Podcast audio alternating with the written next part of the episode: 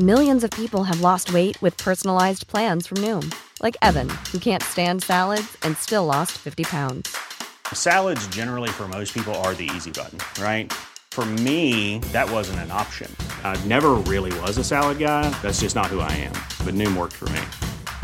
Get your personalized plan today at Noom.com. Real Noom user compensated to provide their story. In four weeks, the typical Noom user can expect to lose one to two pounds per week. Individual results may vary.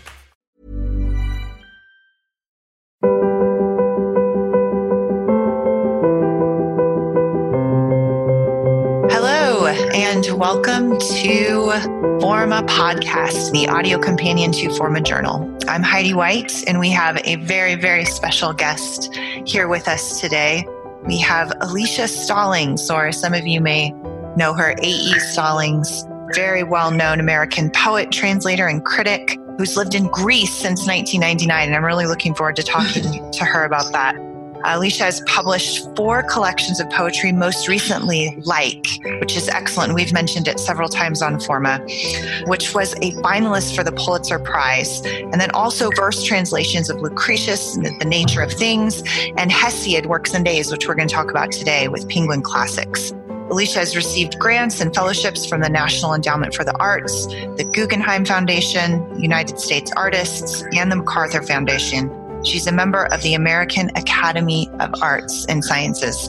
That is quite a distinguished bio. But one of the things I really uh, have enjoyed about following your work, Alicia, is that you do have this distinguished bio, but you also have this connection, very strong connection to the humanity of people around you. Uh, you are an academic, but also just a very present human being. So I do want to talk about that a little bit today, too. Uh, but let's begin with your work as a translator. Uh, so I have right here in front of me your translation of Hesiod's Works and Days from Penguin Classics. And I am am an avid collector of beautiful books, so I have a, a, very wide selection of Penguin classics, and it's really lovely what they've done with with your translation. Uh, so, oh, it's beautiful! It's beautiful. So, but tell us why Hesiod's works and days. What brought you to this particular book? Well, uh, perhaps coming out of translating Lucretius, I'm sort of destined to um, translate didactic epics.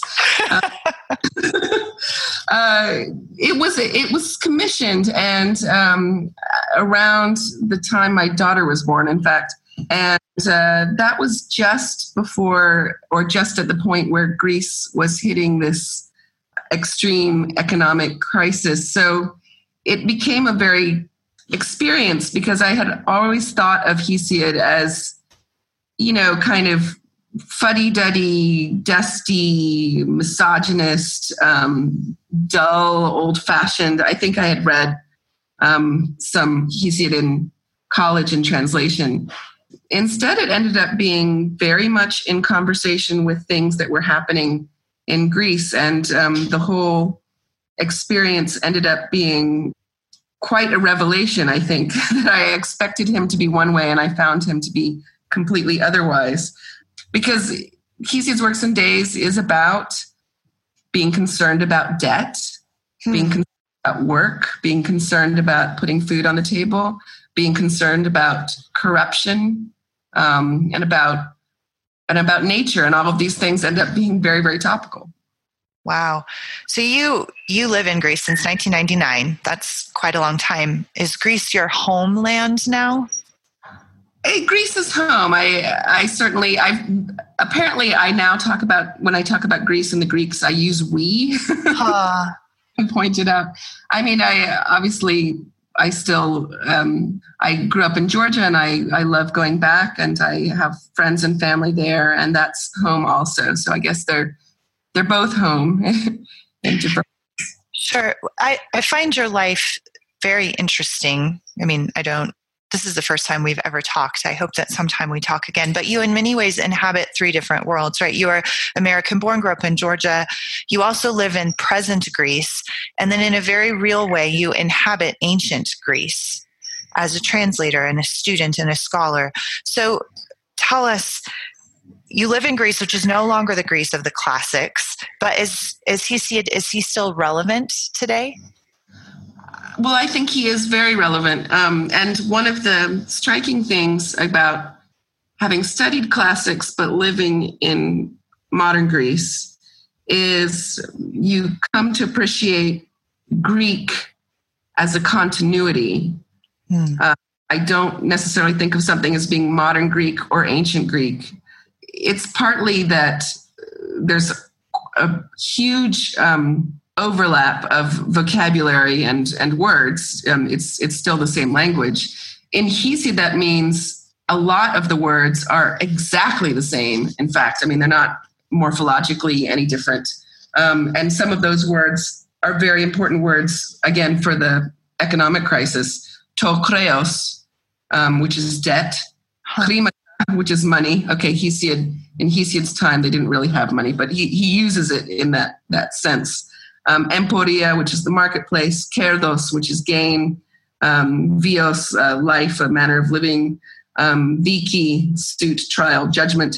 So these words are even in the newspaper mm. and that form, and it really strikes me, I think, um, as as the unity of the language, and I think also there's so much that's diachronic, and there's always this sense of all of these strata and levels of history overlapping and dovetailing in really kind of strange ways. So I think that's also, it's not as if it's this Homeric Bronze Age antiquity. Hesiod is talking about a present tense. He's not talking about some glorious past. Hmm. About, and it's that Greek countryside. So, in some ways, it's very similar. And he also has this very modern notion of things having gotten worse, hmm. that everything is getting worse. And um, it seems, again, just very present to me. And even his obsession with uh, famine and, you know, having enough to eat. As recently, 1942, 1943, when um, my mother-in-law was a little girl in Greece, there was this huge famine in Athens. 100,000 people died in Athens. So a lot of these concerns are not that distant, it seems to me, here. And uh, I certainly felt that it was very present, it was very modern, it was very contemporary in some ways. Well, very human, right? I think that's yes. one of the things about the classics that a lot of people don't know is how very human these concerns are this conversation between hesiod and perses and and the the virtues of work. Yes. And the so talk to us tell us how as you were translating works and days how what did you see in works and days that was relevant to what you were going through in this greek economic and migrant crisis? Well i mean it is interesting because as the greek crisis economic crisis kind of just blended into this refugee and migrant crisis. Hmm.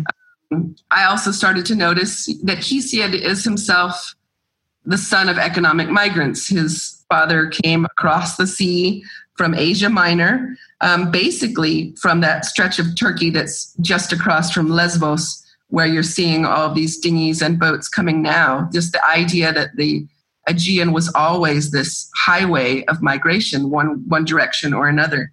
That he was an economic migrant, that he is concerned about how citizens are treated and non citizens in a city. Um, there's a line about that, that he feels that a, a just city treats its citizens and its foreigners alike according to the law, or with fairness, I should say, according to the law. So, and his concern about corruption the fact that he's in a lawsuit with his brother over property, everyone in Greece is in a lawsuit with their brother over property. Um, huh. Common. Um, so it, it seems in some ways um, to be sort of still happening, as it were, when he talks about the judges as being bribe eaters, as being dorophagi. And you'll have to excuse, I, I pronounce ancient Greek now as I would pronounce modern Greek. Anything else sounds really strange to me. Um, so it really struck me that, uh, again, dorophagi could be in a Greek headline. Hmm. Even though it's not a modern Greek word, it's immediately intelligible as a bribe eater and um, could easily, you know, make any number of headlines in Greece. So I think that's it's one of the things that just kept striking me, and uh, and even the concern about the land, his um, his observations about the seasons changing. I started looking, you know, when is the top leaf of the fig tree the size of a crow's foot? You know, you started paying attention to these nature signs around you.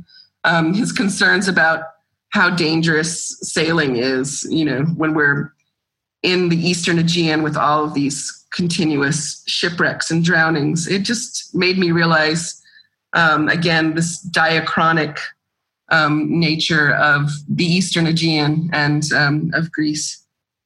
So, tell me, for our listeners who aren't familiar with that, will you explain what you mean by diachronic? Um, the sense of being aware of things through time, um, of this sort of cross section of time that you know you're aware of there are these modern buildings in athens and then there's always the acropolis peeking out. And then the more you you learn you know the more you realize oh and this is a byzantine church or you know this is a neoclassical building and and all of these things jostling elbows at once. Mm-hmm. and how so many themes come up again and again. With greece one of the great themes is debt. The modern nation of greece was founded on a an impossible debt. And Byron talks about the debt crisis. Uh, so it's sort of interesting to go back to Hesiod. And, you know, one of the great concerns is not to be indebted. And if you are indebted, how to get out of debt. Wow. One thing that always strikes me in reading Hesiod, who's you know, I read a lot of Homer. I teach great books. I'm, I'm more of a literature person. I'm not a translator like you are. But one of the things that strikes me about Hesiod is how present he is in his own work and how he tells stories. Uh, in in speaking of these things like debt and work and uh, these economic issues, he brings in the narratives and the tales, the stories, what we would call the myths, right, of of his land in order to instruct his brother on what he should do. Is that a you know, can you comment on that, the importance of storytelling in these large well, issues? Yeah, I think and and his presence is again what really surprised me going back into it, or maybe not having not paid much attention to him before. You know, we think of Homer as this anonymous, sublime. We don't know anything about Homer, right? Uh, but he's he's the first named poet who names himself in Western literature, and you know, he's like, you know, I Hesiod um, and he talks about his biography. I love the fact that he has a bio. He has a poetry bio, and that the poetry bio includes having won this great prize. is is very um, uh, true to poets. I, I love that. And uh, he's the first poet laureate. Um, you know, given his staff by the muses himself, and um, he has a little bit of self-deprecating humor, which I was sort of surprised about when he talks about his great journey to the island of Evia, Euboea, which again, I think when I was living in Georgia, all of these words, you know, they, I didn't necessarily go look on the map, but, you know, living in Greece, you realize what a literary joke it is that he's had this great journey to Evia because it's, you know, it's a matter of maybe 125 feet at its narrowest. So these were aspects I think that surprised me. He is always bringing in, he's, he's, brings in animal fable. He brings in the myth of Pandora. He's the first poet that gives us the myth of Pandora.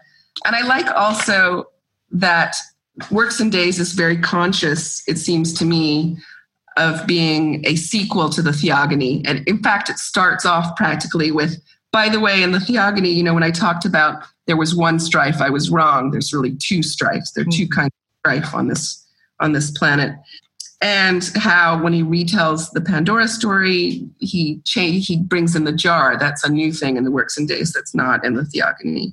Mm-hmm. So he seems to be very conscious, assuming you know that Theogony and Works and Days are both by Hesiod. I know there are scholars that would object even to his being a real person or having a real brother, but to me, um, he really seems like a person and a personality. Right. Um, though he's you know, working in the same dactylic hexameter and, you know, epic vocabulary and formula and so forth as Homer, there are words in Hesiod that would never be in Homer. You know, whether it's you know anosteos for the octopus, the boneless one, those kind of things, or you know, talking about a woman as being pigostolos, which is something like having her ass tightly rigged or something. Um, these would never appear in Homer, and they they feel to me um, like a personality and like a voice. Right, right. So I am very interested in the issue of the two kinds of strife, and I, I find that very relevant, particularly in economics, which is how Hesiod applies that idea. Can you comment on that and and your translation of that and how you thought about that? Well, I, it is very interesting to me because basically there's this sort of evil strife, which is you know what causes conflict and war. Um, but then there's the good strife, which is basically competition, mm-hmm. and idea that poets are in competition um, the way they're the same as potters or or any other um, person who's making something. And um, he certainly is, I think, essentially the first, you know, Western economist, um, and as he is the first of many, many things. And I, you know, I love that line where he talks about poets hating poets and and um, potters hating potters, and uh, the idea that art is a kind of good competition. And you know, in the in the Greek, it's also which I wasn't able to fully get in my translation. I'll see if I can find my bit, but um, that the line about Potter hating Potter, builder hating builder, beggar hating builder, and bard hating bard. Those two lines, um, you know, it's like K ke karamefs karame kotei ke tekton tek tektoni tekton ke ptochos ptocho thoni oh aidos aido, and that those heavy, almost spitting you know, ptochos, ptocho, um, it really again comes across as having a lot of personality. Let's see if I can find here what I do with that. It turns out strife's a twin, a double birth. There are not one, but two strifes on the earth.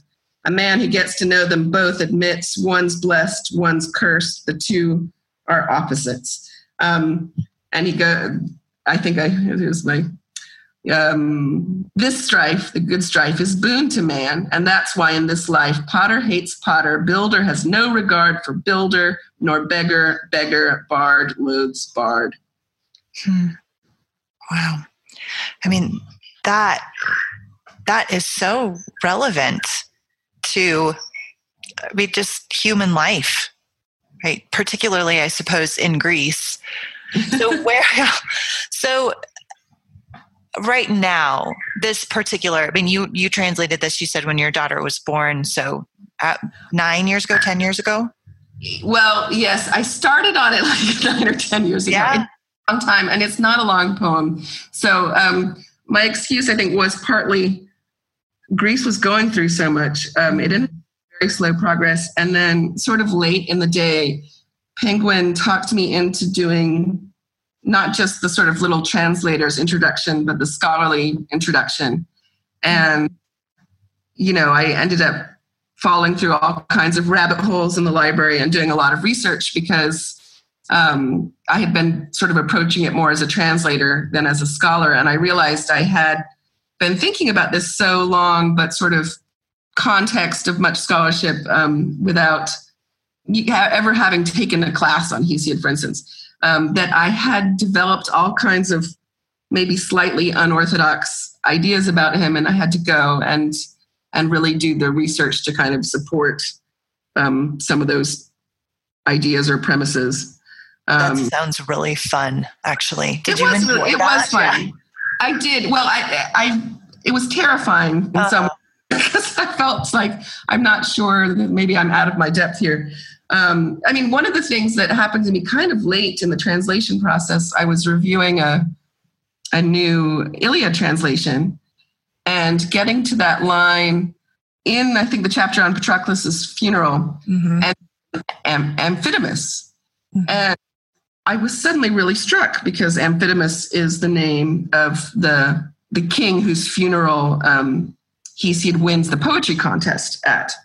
And I just, it suddenly seemed very clear to me that the Iliad line would have to come after the Hesiod line and not the other way around. And then I realized that for the ancients, Hesiod was older than Homer. Mm-hmm. And started to think about what what if we kind of embraced that instead of this assumption we moderns have that Homer is the older, um, kind of went back to that the ancient um, idea of Hesiod as being at least a generation older, and it, it really changed my view of the poem. If I thought of the poem as this kind of almost first effort at a written composition in alphabetic Greek instead of something that sort of comes off of or after Homer. And obviously, this is not something that can be proved one way or the other, but it sure. changed my thinking of the poem and how I was looking at things um, if I wasn't just assuming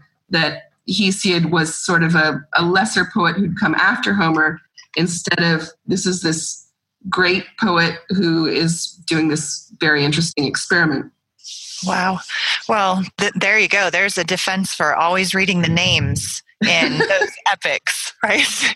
and paying attention to those things, which as a translator, you have to pay attention to literally every single word.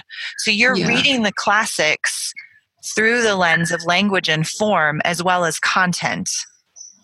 Yes, and um, it it does really focus your attention. Even you know when you're translating in a in a classics course, and you kind of go into that translation ease and you're fudging a little bit but everyone sort of agrees on on you know what the translation ease is for that and you have to put it into verse and i kind of stubbornly also do things like rhyme mm-hmm.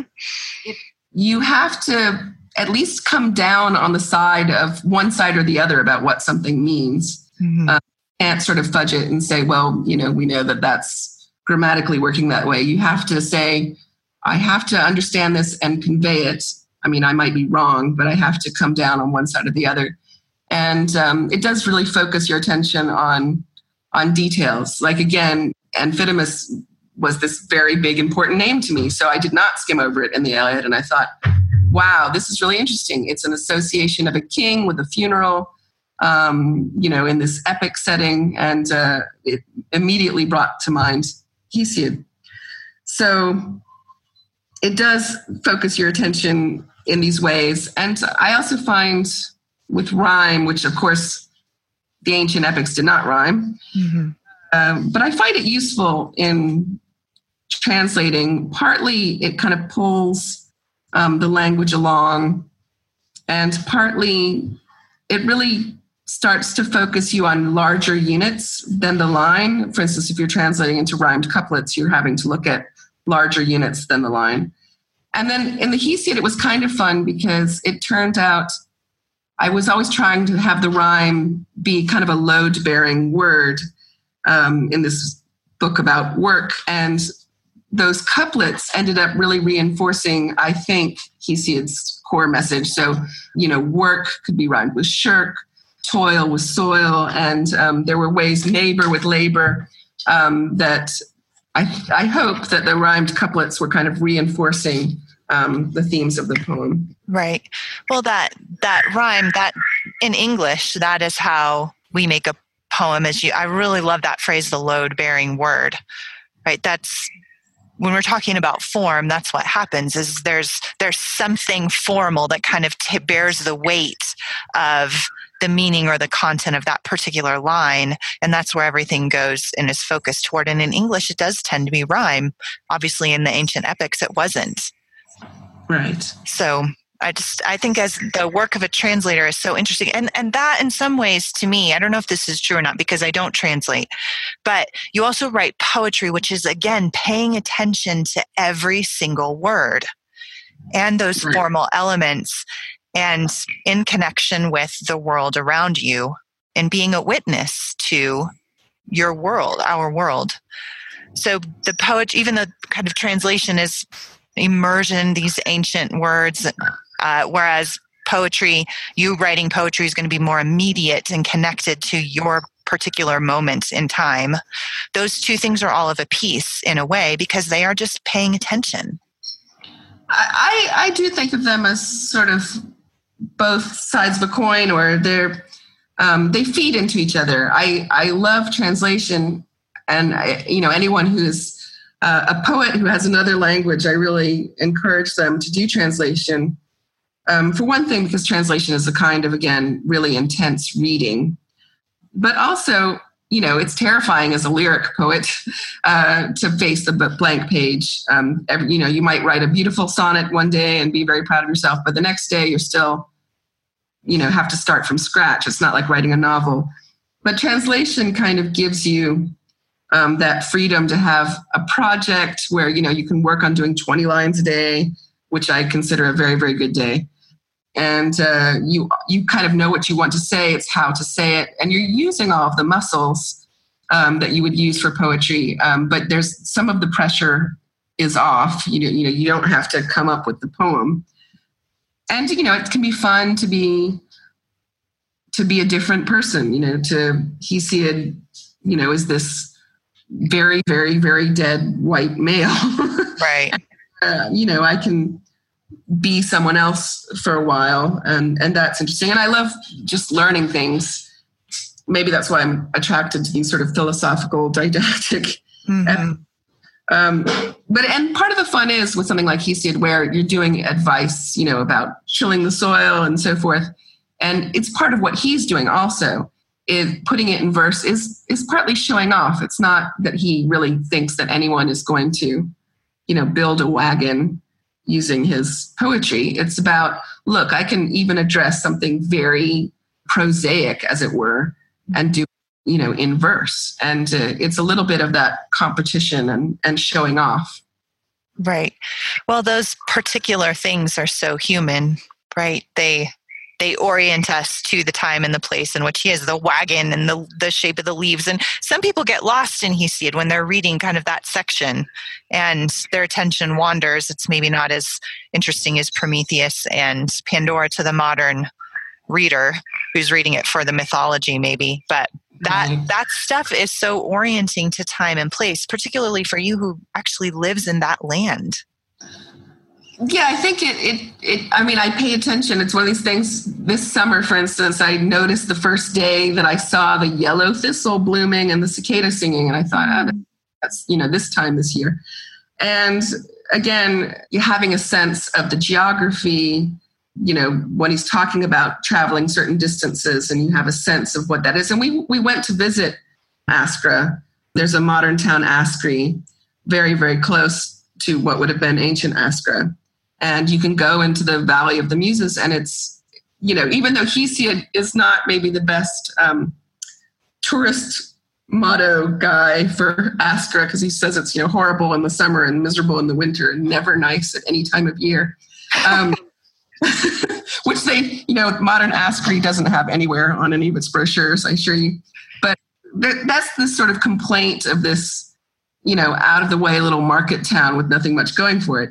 Um, but at the same time, he speaks quite beautifully um, about nature. And you go into the Valley of the Muses, and it's just it's it's a gorgeous, beautiful area. At least you know when we went in September, and you know you can feel that sort of holiness maybe of the Valley of the Muses of this being a, a sacred space. Hmm. Several years ago, it was well five years ago now. Uh, my husband and I went to Greece for our 10 year wedding anniversary. And I was so, I, I loved it. But you know, it was interesting. I, I wanted so badly to go to Athens. That was my, you know, my my big bucket list thing. I want to go to Athens. I want to see all the places and I want to do all the things. And while I was in Athens, I was so struck by the economic crisis. I was I, I was unprepared for it to see. When was this? This was five years ago. Yeah. And so I, I mean, we're walking, you know, at the base of the Acropolis, and there's these empty luxury homes with boards on the windows and yeah. people begging outside. And i i knew there was an economic crisis but i had you know no context of it being in this particular place. Like in my mind athens is or was the athens of you know the golden age And but to see it in its at the time obviously it was five years ago and things have evolved and changed since then. But i was so moved by how uh, broken the city seemed. And your point about the diachronic time like your diachronic time that it is this unfolding narrative of the land from ancient times until now. We in the united states don't have that same sense of the um, I'm not eternal, that's of course too big of a word, but how old this place is where you live. And I was struck by that while I was there. I saw it. The cr- present crisis versus, you know, set juxtaposed against this ancient narrative of time. It's still all of a piece. It's still the same city. Yes, and I I mean that's the the crisis ha- was i mean it's still kind of ongoing really kind of shocking. Um, i guess maybe since i'm immersed in it um, i'm not so aware but you know certainly closed shops um, um what were once middle class people fetching food out of garbage you know all of the graffiti. Uh, and again there were you know this huge wave of of migration which was have sort of dovetailed in with that becoming really bad um, around 2015 and uh, and seeing that the city change because when we moved here in 99 athens was very optimistic. And of course hope is one of those great hesiod words isn't it? Um, where hope is is um, you know has has its dark side. And um, certainly when we arrived in 99 greece and athens was full of hope. They were full of hope for the olympics which was going to happen in 2004 they were full of hope with joining the euro. Um, all of this of course would end up being flipped on its head and uh, you know become kind of a catastrophe. I mean greece what greece went through and is still going through is is more extreme than the depression in the us i mean in terms of of unemployment and and so on. So it it was just very intense. And my you know my husband's a journalist, so you know he was out there you know with riots and so on. We, we're all kind of used to you know avoiding certain places when there's going to be tear gas, and you get into this. It, it's very intense. The city, right. Um, I love it also, but um, it's never boring. Sometimes I wish it would be boring, you know, for few minutes at a time. I could use a little bit more boringness. Huh. Um, but you know, and again, there was this diachronic nature. Even when we had, you know, thousands and thousands of immigrants arriving in a week. You know, for instance, in Piraeus, um, it's really interesting because you can go back and look at pictures from you know 1920, 1923. Um, with the exchange of populations and see those exact same images. Um, that was then Greeks from Asia Minor um, who were coming to to Greece, and you know Athens grew hugely in that time. Most of the neighborhoods of Athens are are named for or by the refugees who who founded them. So I live in Neos Kosmos, for instance, the New World. Um, there's Neos Smyrni. Um, there's um, all of these neighborhoods of Athens are really named after places like Hesiod is from, in Asia Minor and people coming over here. So again, it was a sense of this is still happening or this has happened before, um, you know, with some changes, but uh, it's not it's not exactly new. Right. It's kind of continuation of things that have been going on in this area of the world for for millennia. Hmm. Well, let's let's talk for a few minutes then about the migrant crisis. This is something very close to your heart, something you're deeply involved in. And I, I'm very moved, I just want to say, by your very present life in the life of this world. You inhabit this cultural and historical moment uh, intentionally, uh, and not all classicists do that. And so, I, you volunteer with refugees. Tell us about some of your work doing that. Well, it, and it's interesting to me because actually many of my fellow volunteers are also classicists or academics or writers. Hmm. I don't know what what the attraction is exactly. I'm not sure, but I just started going to Piraeus when people were coming into the port because people needed help, volunteers needed help passing out baby carriers or oranges or whatever was going. And it was just very fascinating to see people come off of this boat almost as if they've walked out of a war zone and how happy they were to have arrived in Europe and safety, as it were. It was just really fascinating. And then it became more chronic. And so now I volunteer at a, a squat in, in central Athens. And I have gotten to know these families and the children. Um, you know, I keep in touch sometimes, even when people have moved further into Europe, they'll send me a Facebook message or something. And I also guide a poetry workshop at the Melissa Network for um, refugee and migrant women.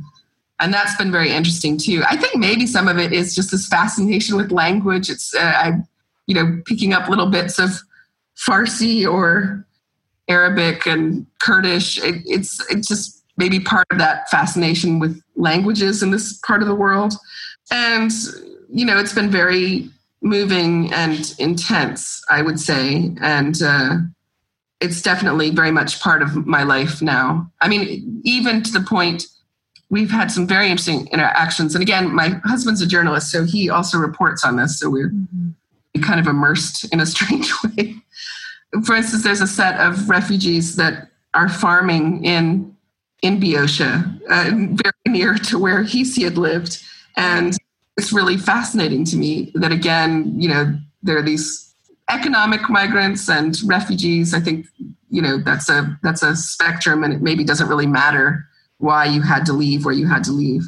But sort of repeating this this story of hesiod's of going back to the land and um, you know again ending up of all places in in boeotia. So it's that's so interesting to me really because doesn't he tell doesn't he doesn't hesiod tell perseus doesn't he tell his brother stay away from Athens and the Agora. Don't get into these long involved political discussions. Go farm and work and build a home. Is that does he tell him something like that? He, he tells him to stay out of the out of the agora and the eavesdropping on on the the courts and so on. Um, I think that wouldn't have been Athens. It probably would be Thespia. Uh huh. Thespia, maybe. That's um, that's so interesting to me. Well, and that's it would be a bigger it would be a bigger city than Askra, but right. probably not Thebes, but probably Thespiae. But it's it's still fascinating. Yes, fascinating to me. This how these as as the narrative of a nation, of a land, of a homeland unfolds.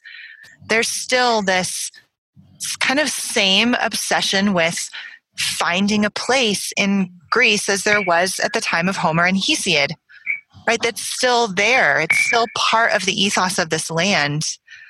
It, it is. And, and again, the words really strike me. You know, the word for migrant in Greek is metanastis, met, metanastis. And, you know, that first occurs in the Iliad, where Achilles tells Agamemnon he doesn't want to be treated like an immigrant, you know, who is going to be looked down on and not treated with um, proper dignity. It's very interesting to me that Western literature, Greek and Roman, is all about refugees. I mean, right. Aeneas is a refugee. Um, he has to leave his city and tries to cross the sea and come to Europe for a, for a better life. Um, the concern about shipwrecks and drownings when all of these drownings are still happening the concern about asylum. And you know athens of course features very large as this city of asylum in all of these ancient plays. And my husband and i have both been struck. You know he's also a, a classicist um, rereading these plays at how much they are about immigration asylum refugees and what the rights of people in a city are um, it, it again just seems very diachronic, you know, both ancient and contemporary. Right, absolutely. And there's and and very human that that is the longing of the human soul is to find a native land to come home to feel at home and there's there's such upheaval in the western world and there has always been that people are looking for a home or cast out of their home and Uh, so I I just I I look at where you're at. You're still kind of in the heart physically and geographically in the heart of the western world in terms of that particular human existential longing. Very much so. Yeah. Yeah. Well, thank you so much for talking to me today. This is this feels like the beginning of a conversation and I'm full of Thank you. I enjoyed it very much. So tell us, you have a forthcoming project that you're working on. Tell us about that. Well, as a sort of maybe palate cleanser,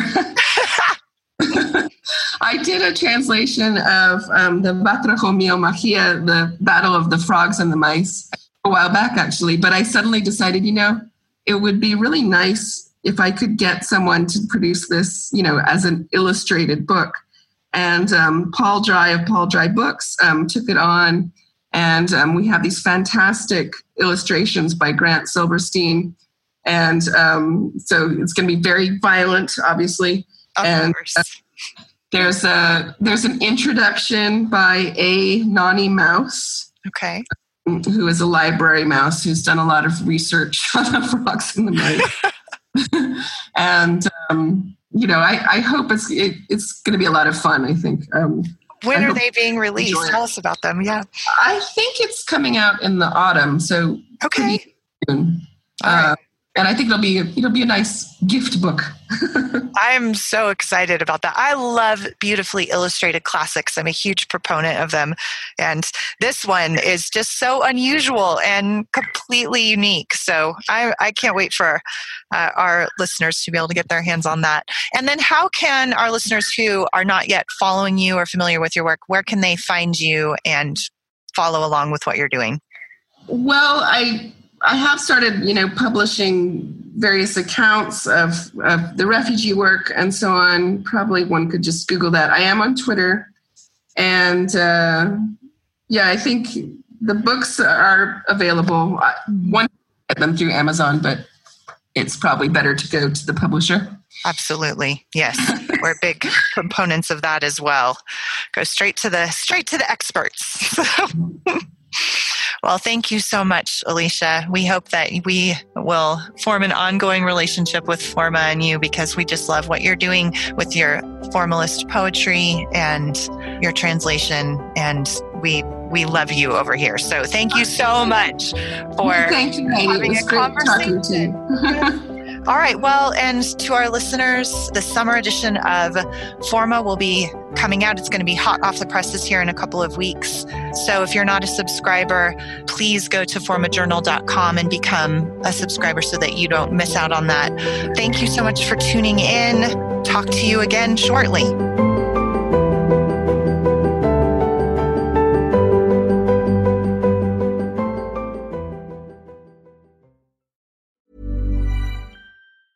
Normally, being a little extra can be a bit much, but when it comes to healthcare, it pays to be extra.